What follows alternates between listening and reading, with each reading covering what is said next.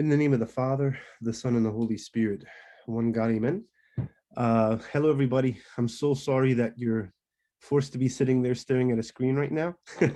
I really was uh, planning on being with you in person and taking the blessing of all of you uh, uh, in person.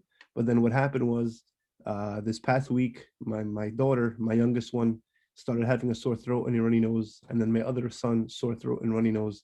And lo and behold, uh, for me, uh, yesterday, you know, I had a sore throat runny nose. Today, my wife is waking up with a sore throat. So the it's it's minor symptoms. It's very minor. Uh, hopefully, it's just a cold.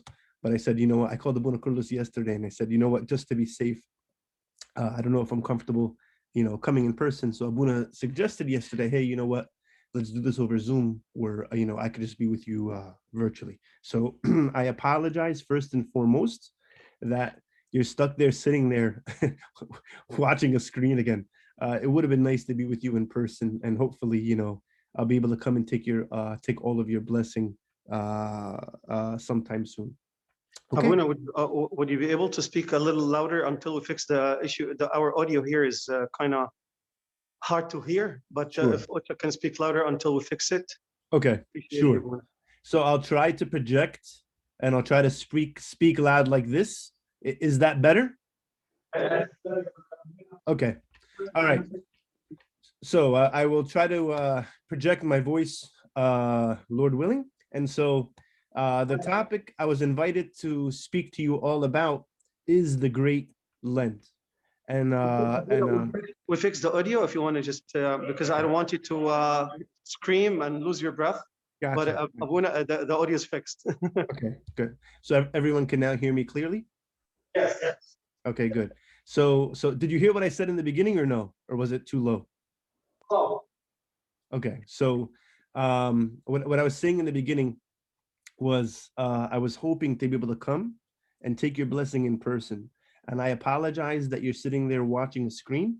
Um, uh, you know, this this past week, my youngest daughter uh, started having a sore throat and a runny nose, and then it happened to my son and then it happened to me yesterday and then today my wife woke up with a sore throat. So it's just uh, it's very minor symptoms. Um, hopefully it's just a cold. But uh, but uh, because of that i called abuna carlos yesterday and uh, you know i asked abuna what should i do? And so abuna suggested giving this talk today uh, virtually which it, it works out as a good compromise. But obviously it's it's not as good as being able to be there with you to be present with you and to see each other face to face but uh, hopefully I'll have an opportunity for that, an opportunity to take your blessing in that way. Okay, so I was invited to uh, speak to you all about uh, the Great Lent, and Abuna Carlos was telling me that you guys have been um, basically studying like the rites of the church and the history of the rites and trying to dig a little bit deeper, um, uh, understanding our church and understanding our worship and understanding our ritual theology, our rites. And so I myself uh, benefited a lot because Lent is starting this Monday. So I'm the one who first and foremost benefited a lot from what I prepared and from uh, what I read to prepare for this uh, study and for this uh, topic. Just to give you all a heads up of how we will be going in this uh, uh, conversation. The first thing I'm going to talk about is like the history of Lent. How did Lent kind of evolve uh, to be the fast that it is that we have it today? And then so uh, uh, just a couple of the references uh, that I'll share with you what I used. There's a book here. It's called The Origins of Feasts, Fasts, and Seasons in the Early Church. And the authors' names are uh, Bradshaw and Johnson. And it basically just talks about like the development of um, church worship and Lent in general across the world. And then specifically to the Coptic Church, there's these three uh, green books that talk about uh, a summary of the liturgical history of the Church of Alexandria, and they have them for a couple centuries. So it's like the first few centuries, the next few centuries, and the centuries after that. So if anyone is interested in learning about the history or the study of the development of our liturgical worship, you have a lot of documented things like that. Then, for the actual spirituality of Lent and what the meaning of Lent is, um, there's a book by there's a book called Great Lent by Father Alexander Schmemann. And uh, uh, uh, it's an excellent summary and introduction of how we as Orthodox Christians understand the meaning of Lent, the purpose of Lent, the point of Lent, um, and then looking at our own uh looking at what we do. If you want to know how we believe and how we understand something look at what we do. So we'll look at some of our own hymns and then some of our own readings to understand this journey of lent and how we understand lent and what's the meaning of it and what is the purpose of it. You get it? So that's kind of the the flow of how we're gonna uh discuss. If any of you have questions at any time please yell out jump in raise your hand. Um uh so and and and abu Carlos, if Utsak has anything to add please feel free and jump in um at any point. Um so it's it's good. So it's not just staring at a screen and being boring if you want to make it interactive if you want to say something if you want to ask please please do um feel free. All right so let's jump right in to our topic. So the great lent. So like i said the first thing we're going to discuss is the history and the uh development. Okay, you know how now on Good Friday, there's actually some deacons that will stay Good Friday and then all of um, Holy Saturday, Bright Saturday, and they'll they'll fast um, like those couple days until after the resurrection. Even I remember some deacons would stay in their tunya and would would would stay in the church and help um, uh, like set up. So this early fast, this this fast that we people still do now of not eating from Good Friday until after the resurrection liturgy. This is actually very ancient. And uh, uh, this could have been actually the start of the, the Easter fast, the resurrection fast, the Paschal fast. You know, so it started off as those first couple days from Good Friday until after resurrection liturgy. Um, it was a very ancient custom and it was the beginning of the evolution of the fast. Eventually, things work backwards where okay they they didn't just fast friday but they they brought the fast back uh, until the beginning of the week and then all of holy week became one unit and one fast before uh the resurrection okay? Now parallel to that so think of this one week fast for holy week before easter and you keep that in your mind. Parallel to that you know how jesus was baptized in the jordan and we celebrate the theophany? Well, after Jesus was baptized in the Jordan, the Bible tells us he went out into the desert and he was tempted by the devil for 40 days. And we actually read this account in one of our uh, weeks of Lent, right? And so because Jesus was baptized, and then after he was baptized, he went out into the desert and he fasted for 40 days, the early church, specifically in Alexandria, would celebrate theophany and then after Theophany, the church would fast for 40 days in commemoration and reliving what Jesus did. Okay. So uh, the early Alexandrian church commemorating this, they would celebrate Theophany and then they would have the 40 day fast after Theophany. So right now, our Theophany is something like January 19. So what they would do is they would celebrate Theophany and then they would fast the 40 days right after that, like Jesus did. This time period was a final preparation time when catechumens would be baptized at the end of the 40 days. Some say, again, this is, you know how like you read things, but not everything might be historically accurate, you're not sure. So one, one teaching or one tradition was that Jesus himself, after these 40 days, is when he himself baptized the apostles. And so um, the early Alexandrian church would celebrate Theophany and then would fast 40 days and then catechumens preparing to be baptized would be baptized at the end of those 40 days. So this 40 day fast um, associated with Jesus's baptism, starting with it, and then it would end with Christians themselves being baptized. So you have a very early connection between a 40 day fast and catechumens being prepared and being ready to be baptized. So the 40 day fast is connected to Jesus fasting for us. And the 40 day fast has also been connected to catechumens preparing for baptism. So just to see some of the um, uh, references, again, it, um, it's not like I went to these sources and read them for myself. I'm reading other books who are then quoting these sources, uh, just to let you know where I got this from. But for example, Origen, right, who was around the 200s, he says nor do we say that we relax the restraints of Christian abstinence. For we have the 40 day fast consecrated to fasting, and we have the fourth and sixth days of the week, Wednesday and Friday. So in the 200s, Origen, when speaking about fasting, he references Wednesday and Friday, which is also mentioned in the Didache. Very, it's a very early church custom that the church would fast Wednesday, Friday, and then that the church would celebrate the resurrection on Sunday. This was uh, so what we do now. This was something literally from the first and second um, centuries. This is uh, an old ancient custom. Um, yeah. So and then Origen refers to a 40 day fast. Okay, generally. Peter the First of Alexandria in about 305, he says, For they did not come to this. So this is the canons of Peter of Alexandria, and he's talking about people that you know how there was persecution, and we read about all the good stuff. We read about all the people who were martyred. Well, there was a ton of people who, when they were under the stress of persecution, instead of being martyred and witnessing to the faith, they actually denied their faith.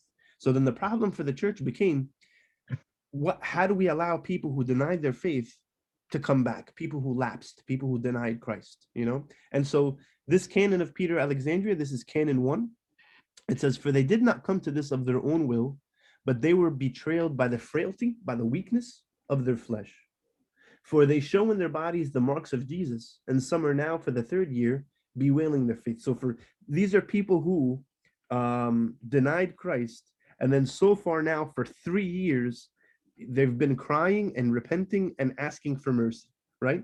And so he says, It is sufficient, I say, that from the time of their submissive approach, other 40 days should be enjoined upon them to keep them in remembrance of these things. Those 40 days which our Lord Jesus and uh, our Lord God and Savior Jesus Christ fasted, and he was yet after he had been baptized, tempted by the devil. And when they shall have during these days exercised themselves much, and constantly fasted, then let them watch in prayer, meditating upon what was spoken by the Lord to him who tempted him, to fall down and worship him. Get behind me, Satan, for it is written, Thou shalt worship the Lord thy God, and him only that shall thy serve. So, not only is this 40 day fast the final preparation for a non believer, a catechumen, to then become a Christian, right? But even what Saint Peter here, what Baba uh, Peter of Alexandria uh, is is suggesting, is that even the people who denied Christ, then you know what? Let them um, do penance. Let them do like repentance for forty days. Then this is like their final. Then let them also re-enter communion and come back into church and take communion, just like with the catechumens there. So he, it, it seems like he's suggesting here that even the people who lapsed should be fasting these 40 days and um, bringing them back into the communion with the church after. The canons of Hippolytus uh, from the mid 300s. Um, uh, it's uh, it's also Hippolytus was a bishop from Rome, but he might have been Alexandrian, uh, and then a lot of a lot of what Hippolytus says lines up a lot with uh, what the Alexandrian church did. And so he says during 40 days, the catechumens are to hear the word, and if they are worthy, they are to be baptized. That's canon 12 of Hippolytus. And then later, canon 20 of Hippolytus, he says, the fast days which have been fixed are Wednesday, Friday, and the 40. He who adds to this list will receive a reward, and whoever diverges from it except for illness, constraint, or necessity transgresses the rule and disobeys God who fasted on our behalf. So this is just all ancient witnesses and ancient sources to show you just what I'm saying that in the early church, um, you had the the the fast that became the fast before Holy Week, right? The fast of Holy Week, and then you had the 40 day fast um, after Theophany that was associated with baptism, associated with Jesus's baptism and catechumens themselves being baptized. Okay, there was a scholar named Johann Michael van Sleb, and in the late 17th century, in his trip to Egypt, he recorded about the 40 day fast. It says, beginning in the first times of Christianity, the day after the feast of Epiphany, it, uh, it lasted for the 40 days that followed. And with respect to Holy Week, it was observed and then separately in the month of Nisan or April, at the end of which the resurrection of our Lord was celebrated with the Pascha. So just like now, how we calculate Easter is the way we've the feast of the resurrection, Pascha. We calculate it like we always have. It's always in the spring after the first uh, whatever the details are after the first full moon after the first sun after the after passover um, so it's it's we always celebrate our um, feast of resurrection in the spring after the jewish uh, passover so it has to do with after the full full, moon full moon and the uh, equinox whatever all, all whatever the details of the uh, calculations are so what he's saying is yes they always celebrated the resurrection um, uh, in the spring, right? But then the 40 day fast was actually earlier. Um, it was right after Theophany, it was right after Epiphany. Van Sleb had written about the early Coptic worship, quoting from Macarius's letter, the Book of Chrism.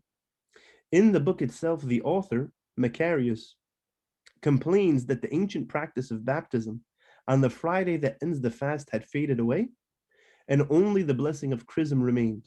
He was upset because baptism had lost its relationship with the day that Jesus had baptized his disciples, which he seems to have believed was the end of the 40 days of the fast in the desert. So, again, according to this book, this letter by Macarius, that's called the Book of Chrism, um, this is an old Egyptian manuscript. And in this, he references here, excuse me, that um, at the end of the 40 days is when Jesus himself baptized his disciples. And so then for the Christians themselves, they themselves would take on baptism um, at the end of those um, 40 days.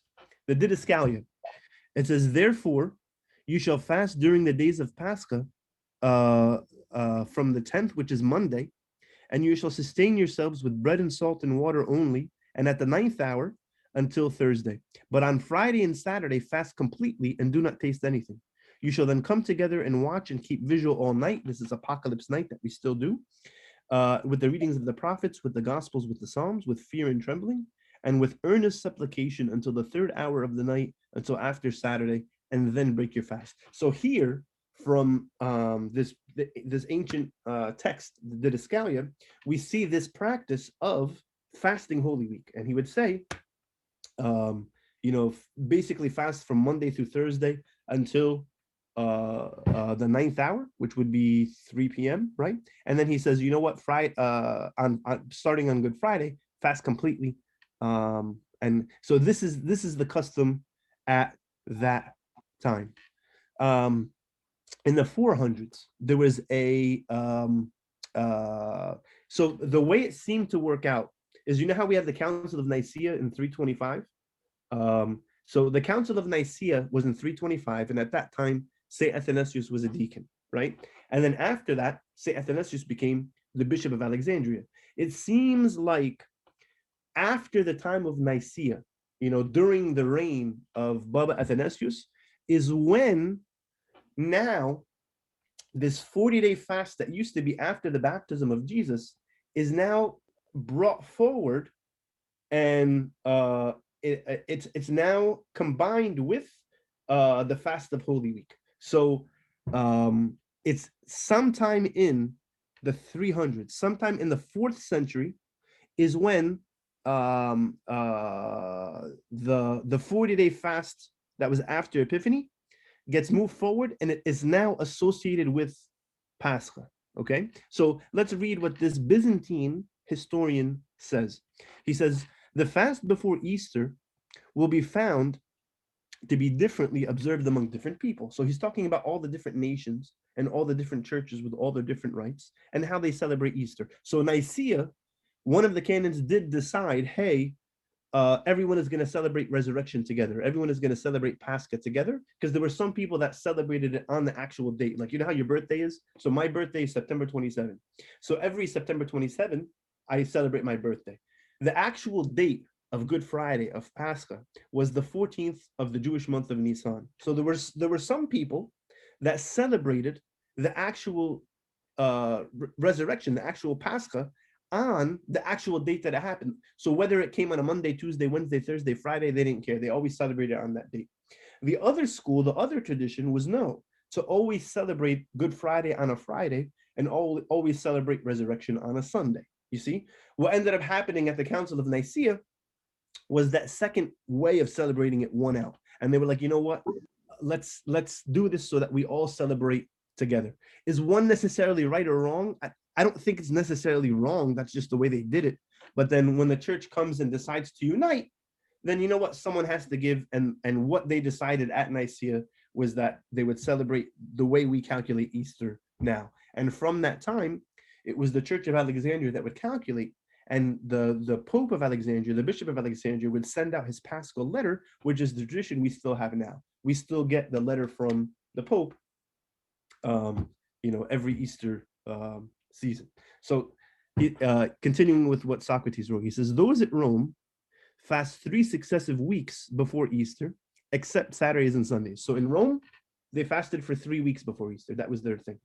Those in Illyria and all over Greece and Alexandria, which is our church, observe a fast of six weeks, which they term the 40 day fast. So at that time, that's what our church did. Others commencing their fast from the seventh week before Easter and fasting um, three, five days only, and at the and that at intervals, yet they call that time the 40 days. It is indeed surprising to me uh, that thus differing in the number of days, they should both give it one common appellation. So even though everyone did things differently and and and did things different ways, and everyone called it the fast of the 40 days, everyone called it Lent. Uh, but some assign one reason for it and others another, according to their um, several fancies. So that's uh, Socrates. Athanasius, uh, he was ordained, he became the bishop of Alexandria in 329. So in 330, this is his second paschal letter. Um, so this is the, Athanasius's paschal letter from the year 330 AD. This is the second year he was the Pope of Alexandria.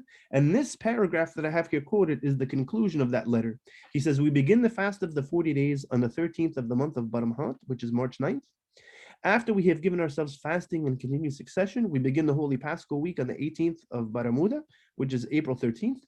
And then uh, keeping the feast afterwards, the feast on the 24th so April 19th would be the actual feast, and then after that would be the Holy 50 Days, the Pentecostal period. So if we calculate from March 9th to April um, um, 19th, this is actually this is exactly six weeks. So if if the whole of Lent at the time of Saint Athanasius was um, six weeks, so six times seven is going to be 42 days. So they combined, like I said, that early fast that was after Epiphany, and at the time of Athanasius, that fast was combined with Holy Week to make it one, you know, 40 day um, uh, fast. Because, yeah, six times seven would be uh, 42. Then what happened was in the sixth and seventh centuries, we ended up, you know how like we were close with the uh, with the Syrian church, with Antioch? We ended up trading and ended up adopting things from the Syrian church. So for example, in the uh, in the 900s at the time of Mu'attam, um, uh, the Pope's name was Abraham ibn Zara, something like that. I might be mispronouncing the Arabic, but Pope Abraham, uh, who was the bishop at the time of Mu'attam, he himself was of Syrian background, and it was at his time that we adopted Jonah's fast. So Jonah's fast was never part of the Alexandrian tradition, but we adopted it at the time of uh, in the 900s uh, in in union kind of with the with the Syrian bishop. Guess what happened? Antioch in Syria dropped Jonah's fast, and we kept it.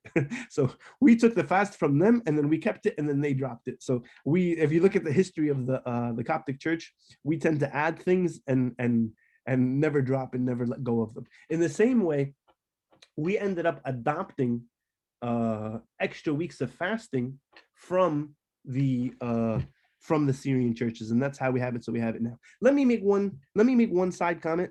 Sometimes someone will read something in history, right, and then they'll look at the evolution and the development of how things happen, and they'll come and they'll say, "Oh, Abuna, um, you know, we're doing things wrong now. You know, we should go back to the way things were in the 400s or the 500s or the 900s." Okay. Just because you read a book doesn't make you like uh, uh, know better and, and, and better than others, realize that we are a church, a church of community, right? And if you ask me, you know, oh, what should we do now when it comes to anything, when it comes to rites, when it comes to rituals, when it comes to church stuff, you know what we should do? I'm a member of the church. So whatever the Holy Synod agrees and whatever the bishops say and my fellow priests say, then you know what I go with. Like like the um the whole point of it is yes, things have developed over time, right? And knowing that background is good because it gives us a background of how things um, developed. But remember, I'm a part of a church now, and I'm a part of a community now, a community that worships, and I'm part of this one body.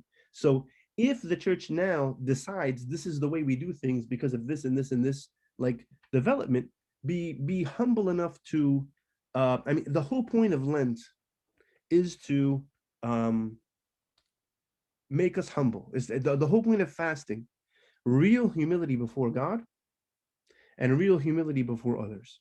Real humility before God is to be able to look at God and say, Thank you, Lord. Real humility before God is to be able to, um, you know, humble myself, to my, submit myself to what He wants in my life. And real humility before others is to be able to look at others and lift them up, put them above me. You know, the reason I'm saying this is because sometimes people will learn things about rights and and that becomes a sort of fighting. We should do things this way. No we should do things this way. You're doing the complete opposite of what the whole point is to be humbly worshiping god in unity and so um uh whatever the synod says and whatever my bishop says and whatever my fellow priests say that's what we go with and we have that spirit of love of unity of fellowship and and but it but it is good to learn the background of how things evolved and how things develop because it makes us more informed Christians. So at the time of St. Athanasius, Lent was six weeks. Around the 17th century, we end up adopting a longer Lenten fast. And then towards the end of the 14th century, praying that unction of the sick, the last Friday of Lent, becomes a uh, custom. So we have the Endil now. Um, it's interesting how things enter and then we keep them and we don't let go of them. You know how we just had a pandemic this, this past year, guys? I remember when uh, Abuna Michael Soria was giving a presentation to the priests about the pandemics, he said there was actually a pandemic that happened and so many people um, died in Egypt. And so it was impossible for them to be able to have funerals for all these people because it was coming to the time of Holy Week. So what they did was they did a general funeral um, for everyone because it, it would have been impossible with the amount of people that died from the pandemics, it would have been impossible to do individual funerals. So the church started doing general funerals to commemorate and remember everyone that died. You see, even after the pandemic stopped, we just kept that practice now. And now we have that general funeral um, prayer. But if if you actually, again, this was, if, if you look at the history of, of, of, and this was the first time that I learned that was from listening to him, I'm like, oh, the general funeral entered because of a pandemic. So it entered because of very practical reasons, you know. But we did something, and so we just kept doing it and kept practicing it. And now, obviously, um, you know, for the reasons we say now, um, you know, we have that funeral because we're preparing ourselves to die with Christ and rise with Christ, and uh, and uh, and uh, you know, because of the um, uh, the funeral prayer won't be during Holy Week, and we have we have all these explanations and things on it now. But so the same thing here, the unction of the sick prayer became a custom at the end of the 14th century, which means at the end of the um, 1300s. Um, and and uh, and even then, I think the logic of it, if you look at all the people who are who've been fasting, who've been struggling, who've been, you know, it's kind of like this is to for healing for them, um, spiritually, physically, emotionally, all, all the healings that we need um, uh, as Christians. Okay, the possible you know how I'm saying we adopted things from uh, the Syrians? Did you guys ever hear of a, a paramon fast? You guys know what a paramon is? What is a paramon?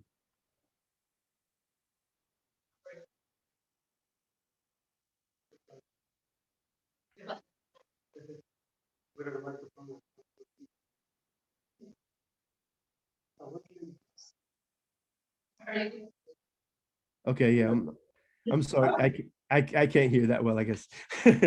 Maybe, uh, uh, uh, so yeah, you guys can hear me though clearly, right? Uh, you can hear us, Khalis? No, well, can't no, hear? when Utsak No. comes close and talks like that, then yeah, I hear clearly. Okay, maybe. But, uh, but, uh, but, uh, but, okay. Okay. Notice says uh, it's a prever- uh, preparation for the fast. eh, so very good. Thank you. So, Thank you. yeah. So basically, you know how we celebrate any feast? Before we celebrate any feast, we fast. And actually, this same logic makes sense with Lent because, like, after Easter, we're going to tell you, and I have this coming up in another slide, but after Easter, we're going to tell you for 50 days you have to party. Okay. For 50 days, you're not allowed to do a penitential prostration. For 50 days, you're not allowed to fast. For 50 days, you have to sing joyous. farahi. You have you have to. So we're gonna be we're gonna get ready to like celebrate. But before we celebrate, we we mourn. Before the resurrection comes the cross. So this kind of logic came up where um, before celebrating any feast, you know, fast the day before, and then that way you're kind of fasting to prepare yourself to celebrate the feast. You see, and so um, the strict fasting days, just like now, would be Monday through Friday. Okay, on Sa- on Saturday and Sunday there would be no abstaining. You know, so you're supposed to be able to wake up Saturday and Sunday and and eat and not abstain. But weekdays you can fast till uh, a later time. So because they would have the day before a feast being a fast, this was referred to as a paramon. You see, so say for example, a fast occurred on a Tuesday. Well, the day before Tuesday would be um, Monday, so no problem. People would fast Monday. Say the feast came on a Wednesday. Okay, they fast Tuesday. Say the feast came on a Thursday. Okay, they fast Wednesday. So for any day, you can just fast the day before it.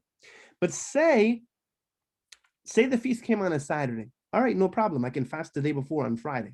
But say the feast came on a Sunday. If the feast came on a Sunday, then I would go back to the day before, but I can't fit fast strictly on Saturday. So I go back to Friday. So if the feast is actually on a Sunday, instead of a one day preparation, you have a two day paramon because you want to fast the day before, but because I can't fast the day before, I go to the day before that. You see, if the feast is on a Monday, okay, then I want to fast the day before it's Sunday, but I can't. Okay, go the day before that, Saturday, fast. I can't. So you go back to Friday and then you can have a strict fast. So if that just to give you the logic of what a paramon is, you want to fast the day before a feast. Okay, but if the feast is on a Sunday, you can't fast on Saturday, so it becomes a two-day paramon. If the feast is on a Monday, you want to fast the days before it, but you can't, so it becomes a three-day paramon. You see that? If that's the case, so we adopted the longer Lent period from um, you know other churches, and we took it and we made it. And then because we did that, people try to come up with uh, logic of why, but but the logic is secondary. But just just to give you uh, an idea, so these are now the eight weeks of Lent. So eight times seven would be fifty-six, right? So these would be the the uh, the eight weeks that we have of Lent. Yeah, when I say fasting, I mean abstaining, right? So like um, uh, we don't abstain Saturday and Sunday. So um, because of that, we end up having uh, a, a two-day paramon or a three-day paramon. Using that same logic, you know how we have uh, uh, like uh, the fast would end up being because the last Sunday is resurrection, so it ends up being 55 days out of the 56. Well, if I don't count weekends, if I don't count Saturday and Sunday, if I take away those 15 days, then oh, 16 including resurrection. If that's the case, then I have 8 times 5, which is 40. So the way we have Lent now, we have 40 weekdays of strict fasting with abstaining. You see? Um, so in, in one way, we can still consider Lent to be the 40 day fast because we have 40 days of um, uh, strict fasting, right? Another way is this other breakdown of looking at okay you have the first week is like the introduction week the, the the preparation week right and then the second week would start the actual um 40 days of lent and then the 40 days would end on Khatem Sum, the last Friday of Lent, which would be that that um Friday there, the last one in red, right? And then you have Holy Week starting the week after. So so Lazarus Saturday and Palm Sunday would kind of be the connector. Some people connect them with uh, Holy Week. Some people just um, use as a separate thing, you know, right before Holy Week, whatever. How, however you decide to um, uh, organize it and think about it. Bottom line is, this is our fast now. This is our Holy Lent now. This is how we fast now. So we fast and we pray with the whole church. Um, uh, uh, this is our Lent period. Uh, yeah. Now, like I said, in about 55 days, the church is going to tell you to rejoice.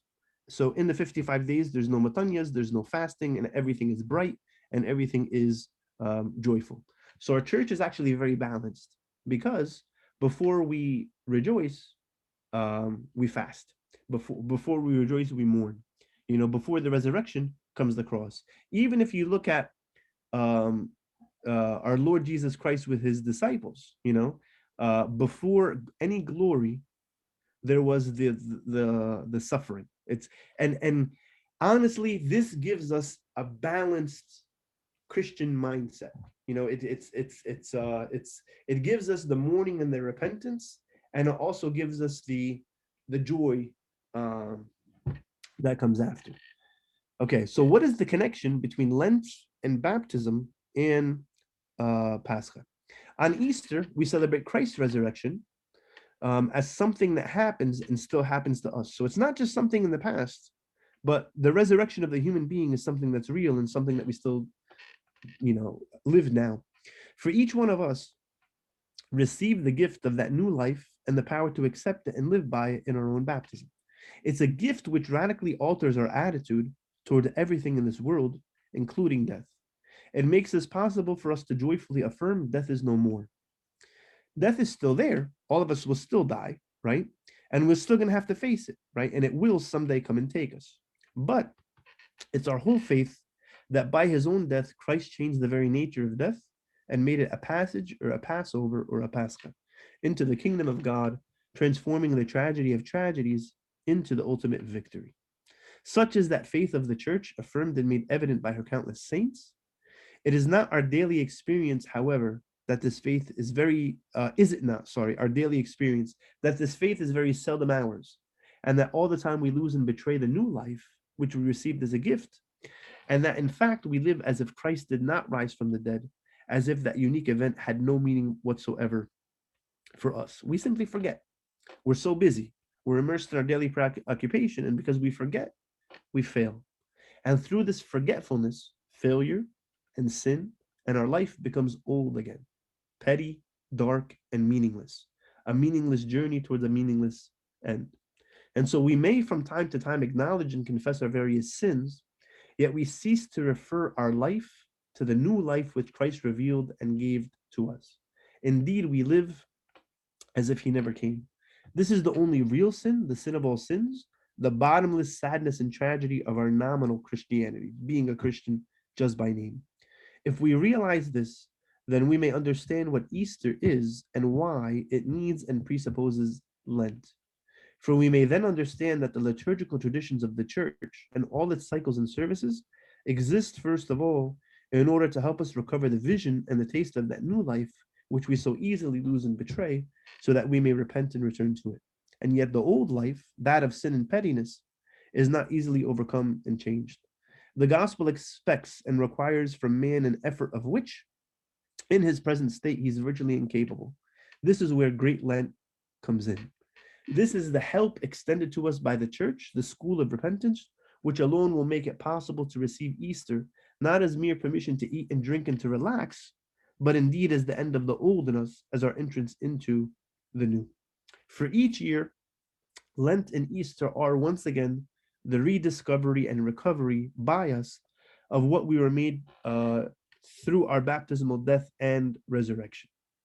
In the early church, the main purpose of Lent was to prepare the catechumen for baptism. And I, I showed you guys that even in Alexandria, this was done actually um, after Epiphany. But even after it moved from Epiphany to right before Easter, it still had this connection to baptism. Even though we're baptized, what we constantly lose and betray is precisely that which we received at baptism. So Easter every year is our return to our own baptism, and Lent is the preparation for that return. The purpose of Lent is to soften our hearts so that I may open it to the realities of the Spirit to experience the hidden thirst and hunger for communion with God. So here, this in this last slide, um, you have the connection. Put put it this way: you you have the connection between um, our baptism and between Lent, because uh, the resurrection is what Christ did for us. It's how He conquered death. It's how we overcome. It's how we have that new life, right? And we, by not focusing on God, by not being real with God and being distracted and being worldly and temptations and everything else, separate ourselves and, and take ourselves away from God and live as if He didn't do all this for us and He didn't give all this for us, but He did. And so, um, um, renewing our baptism and remembering our baptism and re- re- reliving our baptism is remembering what Christ did for us and what gift was given to us. And so there is this this nice connection between um, baptism and uh, resurrection. You know, Easter every year, the third bullet, Easter every year is our return to our own baptism, and Lent is the preparation for that return. It's to soften our hearts. It's to make me hunger and thirst and make me realize that, you know what, I need God. Being hungry and being thirsty is good because it makes me realize I need God. So, what I talked about so far is history and historical stuff from books. What I talked about so far is a little meaning of Lent from the Great Lent by Alexander Schmemann. Now, let's look at our own rites. Let's look at our own hymns. Let's look at our own rituals and see what kind of mindset um, uh, we want to have for this Lent period. Okay, so the hymn Apen Chois, right? Uh, our Lord Jesus Christ fasted for us 40 days and 40 nights to save us from our sins, right? Um, uh, again, if so, this is the hymn uh, Apen Chois before we sing Agios, before the litany of the gospel. But uh, if you look at a lot of what we say, we say the same stuff like over and over and over. Like if you look at, for example, tomorrow is the preparation Sunday for Lent. It's the Sunday before Lent. And so the reading is taken from the first half of Matthew chapter six. And then so you have, you know, when you do a good deed, you know, don't blow a trumpet, don't show off to others. When you pray, go in your inner room, right? When you fast, don't show off to So the whole thing is when you pray, when you fast, uh uh when you give, when you do good deeds, right? Do it for the sake of glorifying God and not for your own looks in front of people right? And then we have the our father prayer there in matthew chapter 6 and and there's so much there in the our father prayer. Uh give us to give us this day the bread of the morrow the the the bread that we need uh you know the supernatural bread the super essential bread. Um help us to not be worldly. Help us to focus on what's important what's you right? Help us to be forgiving. Forgive us as we forgive others. There, there's so much there. And these same themes are prayed and sung over and over and over and over you know and so i um hopefully by praying in our church in lent and by fasting i can actually be the kind of person that becomes forgiving. Hopefully i can be the kind of person that looks to the like if we really allow this fast and our worship it can really transform us into being the kind of christians that we're really um supposed to be you know? And so this refrain it's the same we, refrain we sing during communion. Our Lord Jesus Christ fasted for us 40 days and 40 nights, right? We, we say that. And so it's the same stuff said over and over and over and over. And then you have the Jepeniot hymn, which is taken from the Our Father hymn. And then you have, um, uh, so really think and really take in and digest all of this. Um, so our Lord Jesus Christ fasted for us 40 days and 40 nights, right? Anon hun, we too, let us fast with purity and righteousness, and let us pray, proclaiming, saying, So Christ fasted, let us also fast. And uh, I, Ernovi, I have sinned, I have sinned, my Lord Jesus, forgive me. For there is no servant without sin, nor a master without forgiveness. This shows you my mindset. This shows you my my orientation, my attitude, where I should be coming from. The the the it is a healthy mourning. You know, like if somebody goes through a tragedy, um, if they don't mourn healthily, like actually crying and mourning is good because it is only in mourning and um and crying that you can get to the point. Like if you look at the stages of grief, right? There's five stages of grief. You have from um from whatever they are, from anger to uh uh like not being able to accept it, um, denial, um to to bargain to so you have whatever and you get to the point of acceptance um, being repentant and being sorrowful and being soberly mournful is good because and even though it's a sadness it's like a bright sadness it's it's not the kind of um, mourning and sadness that leads to despair but it's the healthy mourning for re- realizing the reality of my state the reality of my sin and the reality of my weakness. And I fast for my behalf and on behalf of of of the whole church, on behalf of creation. You know, we we we are as human beings the priest of creation, you know. So this is a good attitude, like it, it is healthy to be able to say, I have sinned, I have sinned. My Lord Jesus, forgive me. Now, our church is balanced. It's not like we stay like this and we stay mourning and, and sober forever, because, like I said, it's balanced with 50 days of joy. So live in the season that we're um, living in. Um, and then um, uh, later on in the hymn, Our Father who art in heaven, hallowed be your name. May your kingdom come, for yours is the glory forever. So that's the Apen Chois hymn, right? The doxology, the first doxology we pray for Lent. Your mercies, O my Lord, I will praise forever and ever. And from generation to generation, I will declare your truth out of my mouth. So we're starting with, with God's mercies. My iniquities have covered my head and have overburdened me. O God, hear my sighs and, and cast them away from me. Then we ask God to make us like three people. It's actually very interesting to look at these three characters and, and there's three characteristics that we are ask him to make us like. He says, make me like the publican, the tax collector, who sinned against you. it's funny because what? Make me like a tax collector, make me like a sinner, make me like an adulteress, make me like a thief. Yeah, that's the exact point. Make me like these sinners because they were honest in their sin, and because they were honest in their sin, they were honest in their repentance. So make me like the tax collector who sinned against you. You had compassion on him and you forgave him his sins. Make me like the adulteress whom you have redeemed. You saved and you rescued her, for she pleased you. Make me like the thief. You know, it's it's very interesting. I I, I love the wording because I'm saying, God, make me like a thief, make me an adulteress, make me a tax collector, make me the sinner who is honest in his sin and honest in his repentance and can turn back to you. Make me like the thief who was crucified upon your right hand. And he confessed and likewise said, uh, rem- wait, did I lose it? Sorry. Yeah. Oh man, sorry, I keep I keep passing it. Um, make me like the thief who's crucified upon your right hand, who confessed to you and likewise said, Remember me, O my Lord, remember me, O my God, remember me, O my King, when you come into your kingdom. And then what do we do? Even the epraxis response of remember me, aripa mev'i, we're remembering what the thief said. All it's it's the same mindset, the same orientation, the same um uh like how I should be thinking. And we see this throughout the same hymns being used different ways over and over about Jesus fasting, about me repenting, about make me like the adulteress and the thief and and the and and and then the remember me my lord when you come into your kingdom. It's it's all about this lenten mindset to get us in that uh mindset in that way. For you o my savior have accepted his confession. You were compassionate upon him and sent him to paradise. We're banking on god's mercy. Yes we are we're, we're stating the reality of our lowliness and our sorrowfulness but we also stress his mercies right likewise i the sinner Jesus, my true King and God, have compassion upon me and make me as one of them. For I know that you are good. This is so after all the quote unquote negativity of the reality of my state and my loneliness and how, how I don't deserve you, God, you know, but you are good. You are compassionate, you are patient, you are merciful.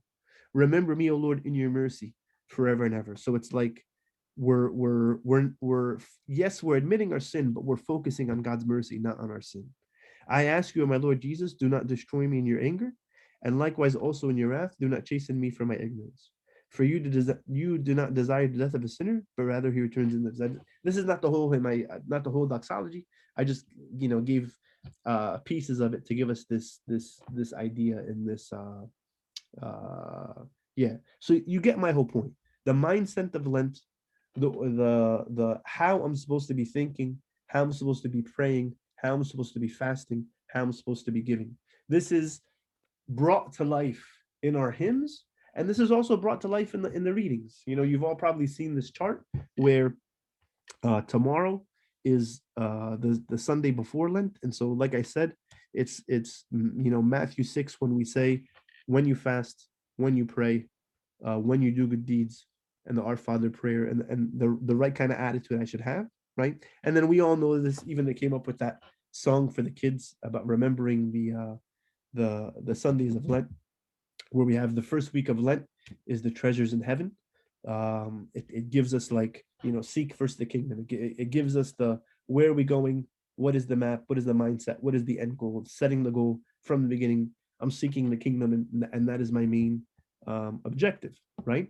And then the second week will be struggle. The reality is that the whole point of fasting these 40 days is Jesus Christ Himself fasted these 40 days. So so so uh on this um the say you know how I'm saying this week if you if you look at the one um way of organizing it you have the first week being preparation week and you have the last week being Pascha and so the 40 days would be those those weeks there in the middle from week 2 to the end of week 6 and so the the first reading in those quote unquote 40 days would be how Jesus Christ himself fasted for us so he fasted for us so we should fast also, just like we sang in Apen Chois, right? Our Lord Jesus Christ fasted for us 40 days and 40 nights. We too let us fast with purity and righteousness. Um, and then we read about Jesus' fast and his temptation and his struggle. Then the whole point is repentance, is turning back to God. So we see that repentance in the uh, in the example of the prodigal son the next Sunday. And then um, the Constitution, basically the gospel, the the the fruit of repentance we see the samaritan woman right and then uh in the second half you have the fruits of the struggle which is you have the faith and the the healing of the paralytic man at the pool of bethesda and then you have uh illumination and enlightenment and excuse me the man who's born blind you have eyes being made for him and he's illuminated and this would be so um uh if you go by uh the early tradition was to fast the 40 days and then have baptism at the end of the 40 days. So if you went back to when the 40 days were right after Epiphany, then the baptism would be at the end of the 40 days after Epiphany. If you went back to the time of St. Athanasius, right, they would fast, but since it was one six week period, then when the person would, uh, baptism was still associated with the resurrection, but um, when they would actually do the baptism at the time of St. Athanasius would be on Easter itself, on Pascha itself, you know.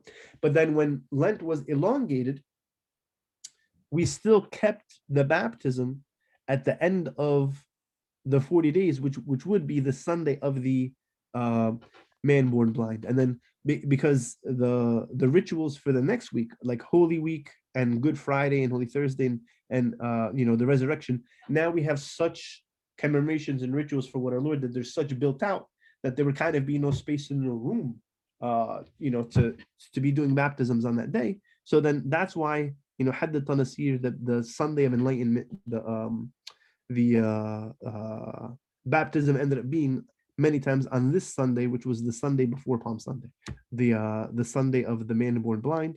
And um, even if you look at if you look at the readings on the Friday of the Khatem Sum, so the Friday that we have the Endil, the last Friday of Lent, and then you look at the readings on like that whole weekend, then you look at the readings on Sunday, um, which is you know John chapter nine, the man born blind. All of these readings have to do with baptism, so we see that that idea still. Uh, and then we have um, the entry into Jerusalem, and we have Holy Week.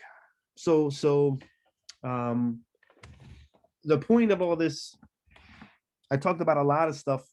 The point of everything and the takeaway of everything is for us to be able to actually live our faith, to be able to live Lent, um, to be able to actually have a holy fast where we offer to God prayer, offer to God fasting, offer to God charity and and and and um, generosity and giving and and and doing good deeds in general, um, and basically lining up our entire mentality uh, to be aligned with God um, correctly. And so, because because if we talk about hymns and we talk about rites and we talk about um, uh, all this stuff, right? So I I I I, I actually let me stop sharing. So I talked about a bunch of stuff. You know, I talked about history. I talked about rites. I talked about uh, uh, rituals. I talked about what we do. I talked about our readings. But then in the end, if if we don't apply this into our life, uh if it doesn't change me and transform me like if af- i just taught all of you this now right? I just had all of the, this this whole thing right? If i go now and i fight with my wife and, and get into argue with her and then i can't reconcile then you know what? What good what good is all this? What good is all this stuff if i can't take what we're learning and apply it practically and uh and uh and and and, and really change my life? May god help us and work in us and form us that we ourselves can be humble that we ourselves can be properly aligned to him properly aligned to one another offering him a pure fast offering a real repentance remembering what he did for us remembering our baptism and what he gave to us remembering who and what we are and realigning ourselves in a healthy way.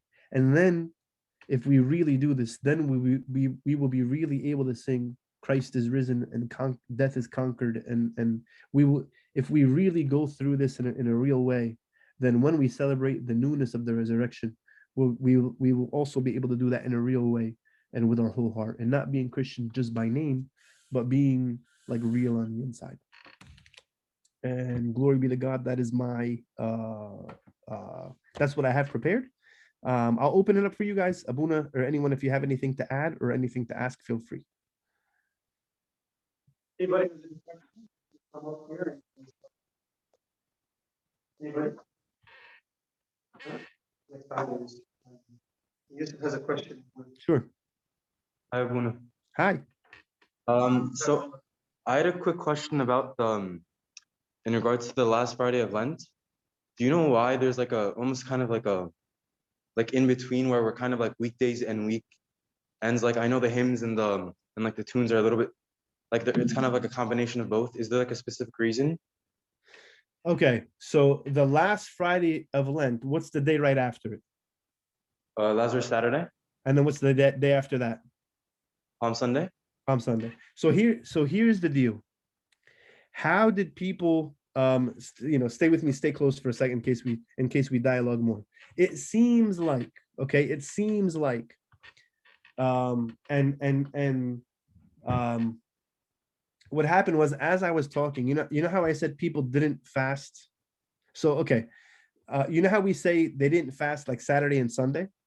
Even the way of fasting, it might it might itself have um, um, evolved, and and so um, we have the forty day fast, right, which is uh, concluded in Khatam Som, and then we have Holy Week, which is a which is a fast, right? So the two days in between, think of it this way: think of it as you have um, um, the forty day fast, and that's the fast that I was talking about. And then that 40 day fast was joined to the Holy Week fast, you know? So not to think of it as like a two day break between as if, okay, like you don't have to fast. Like I'm, I'm not saying the way we do things now, fast the way we have things now and, and, and, and, uh, um, but it seems like it might have been where in some of the traditions in some of the other countries, you would have the 40 day fast and then Saturday and Sunday would be like a two day break and then you'd have the fast of Holy Week. You know, now this is something that could be historical context that could be leading to what you're saying. Does that make sense? Yeah, I, I also have now- another, Now, I'm not saying don't take what I say and run away with it and then say, oh, Abuna John said we could take a break from fasting. And no, that's not that's that's not what I'm saying. The way we do things now is the way you should do things now is the way we should uh continue. But historically, it might have been might have been. Historically it might have been where you had the 40 day fast and then you had saturday and sunday and then you had the holy week fast you know? So in some places historically um that might have been that might have been the way things like worked. And so maybe saturday and sunday would go back to being senawi uh and then they would go uh like hazani again for for for uh so that could be the that could be one reason but even i am not 100% sure this is speculation based on on i i wasn't even aware that we kind of went back to being annual and then went back to but your question of what you're asking lines up with things that i've read in in in in, in these books okay, I also had another question, Abuna. Um, do you know the reason why, uh, there's like a break between Jonas fast and Lent? Like why do, we is there a reason why we have like a kind of like a two week break or what like why aren't they just one longer fast or? No, I mean, the, the one, it's not like there's a, so, I mean, and Abuna Kurlis can correct me and add, add to this as, as he, as he sees. Um, it's, it's not like, so originally, we had our Lenten fast and Jonah's fast wasn't even there. You know, so we never had Jonah's fast in our church until the 900s. Pope Abraham ibn Zara, the, the same the Pope, the same Pope Abraham who was the, at the time of uh, Mu'attam, he was Syrian background, and we adopted the Syrian Jonah's fast and we added it two weeks before Lent. So it's not like okay, there was this big fast, and the church is giving us a break between Jonah and Lent. Jonah's fast was never there. Jonah's fast is the one that was added in a time that we didn't have a fast. You get what I'm saying historically? Yeah, So so um we have our Lent and we had our Lent and we had the way that we did Lent. Then the three week fast of Jonah was added, was adopted from the Syrian church, and then we take it as a kind of preparation introduction to get ready for Lent in two weeks. That's my understanding, but but I don't know everything and I I, I could be wrong. and I have a third question, Abuna. Sure. Um, so you were talking about the general funeral. Yeah. And you're you're saying how like they had a pandemic basically, and that's what where they like implemented the general funeral. Yeah. So were, were you? I don't know about. I think I might have been confused. So you were saying before they used to pray funerals during Lent, or uh, sorry during Holy Week, or they would push everything until after the fifty days and then pray them. No, that I don't know. That so as as far as how things were done, I'm not going to venture to um to I'm not going to venture to explain how things were done before that or if they did funerals before that. To tell you the truth, I have no idea. Okay, but what I'm what what what I do know is again and and it all comes down to the sources of what you read and who said what, right? And so it was a clergy meeting that we had where it was during the time of the pandemic and uh, Abuna Michael Soriel was talking about the history of the development of things, and he was saying that the general funeral was added because of a pandemic. So don't don't take or add any more to it of what I said than than you know strictly what I said. So it entered. Put it this way: there was a pandemic, and so many people unfortunately died, and so what the church decided to do was have this general funeral um, for everyone that died because there were so many deaths everywhere. And once that general funeral was added, they did it again the next year, and and and it just became added into like what we do every year. It became you know how like you do something and then it becomes it sets a precedent and it becomes tradition, and you end up just keep doing it. Yeah. Um, so it's not wrong. It's good. It's something good that we do. It's just um, I learned that the the reason of it historically um, was because of um, there was a pandemic and there um, was a lot of people that died and then so they had this general funeral for those very practical reasons and then it just ended up setting a precedent and became part of the ritual became part of the rite